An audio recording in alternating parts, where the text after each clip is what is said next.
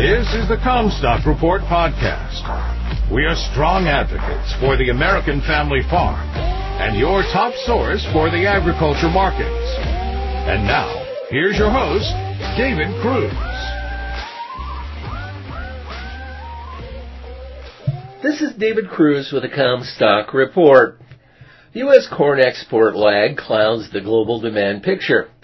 A so-called headwind for corn that the market seems to be hung up upon is the ongoing slow pace of U.S. corn exports and the prospect for them to struggle moving forward. Some of the contributing reasons for the slowing export market are a higher dollar, slowing global economy, and COVID lockdowns in China. With U.S. wrapping up harvest and South America just starting to ramp up, corn demand is one of the few things to monitor and talk about. What we should be doing is looking at these numbers deeper and figuring out what it means for the market going forward. In fact, lower corn exports are not as negative to the market as you would think, and here's why. In 2021, the U.S. produced a corn crop of 358.45 million metric tons, of which we exported 69.78 million metric tons, or 19% of that production. The ending stocks for 2021 totaled 31.36 million metric ton, with an 8.7% of stocks-to-use ratio. The stocks-to-use ratio is important for price. We need to pay attention to these numbers as we move forward. In 2021, the U.S. produced a corn crop of 382.89 million metric tons, in which we exported 62.78 million, or 16.4% of that production. The ending stocks for 21-22 in the United States totaled 34.98 million metric ton with a 9.1% stocks-to-use ratio. So we had a bigger crop, we had less exports, and there was still a stocks-to-use ratio below 10%, which is considered tight.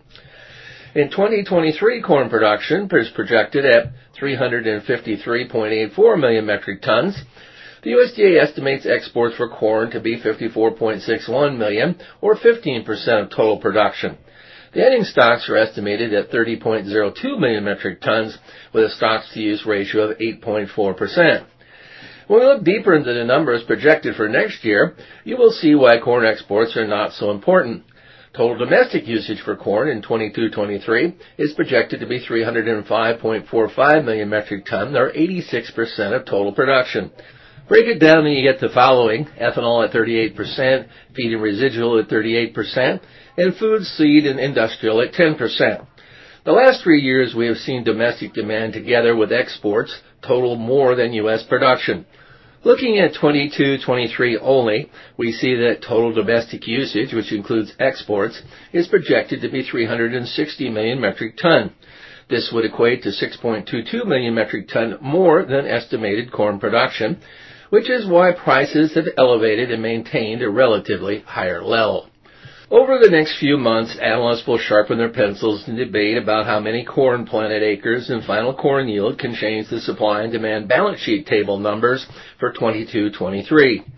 However, in recent years, we have just simply been maintaining the U.S. corn carrier. U.S. corn production domestically continues to be outpaced by U.S. demand. With so much focus on U.S. exports and its negative overtone to the market on a weekly basis, lower U.S. corn export prospects seems to be built into the market as a known fundamental. I've always been taught that a known fundamental is a useless fundamental. The projected U.S. corn balance table domestically for 22-23 are supportive to prices.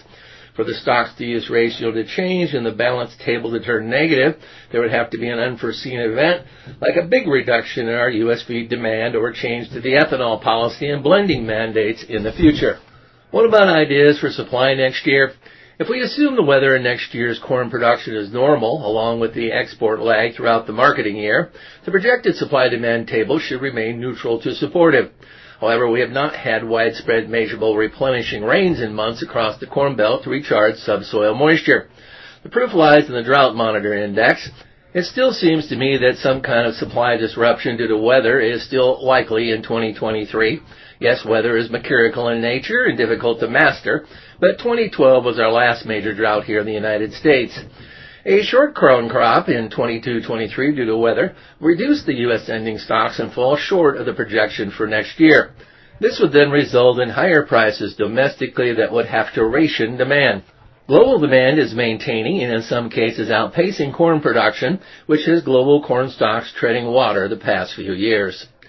You've been listening to the Commstock Report. For more information on marketing opportunities, contact us at Commstock.com or call 712-227-1110. For a more complete version of the Commstock Report with hedging strategies and trade recommendations, subscribe on our website at Commstock.com or reach out to one of our risk management specialists about how we can help you protect your profits.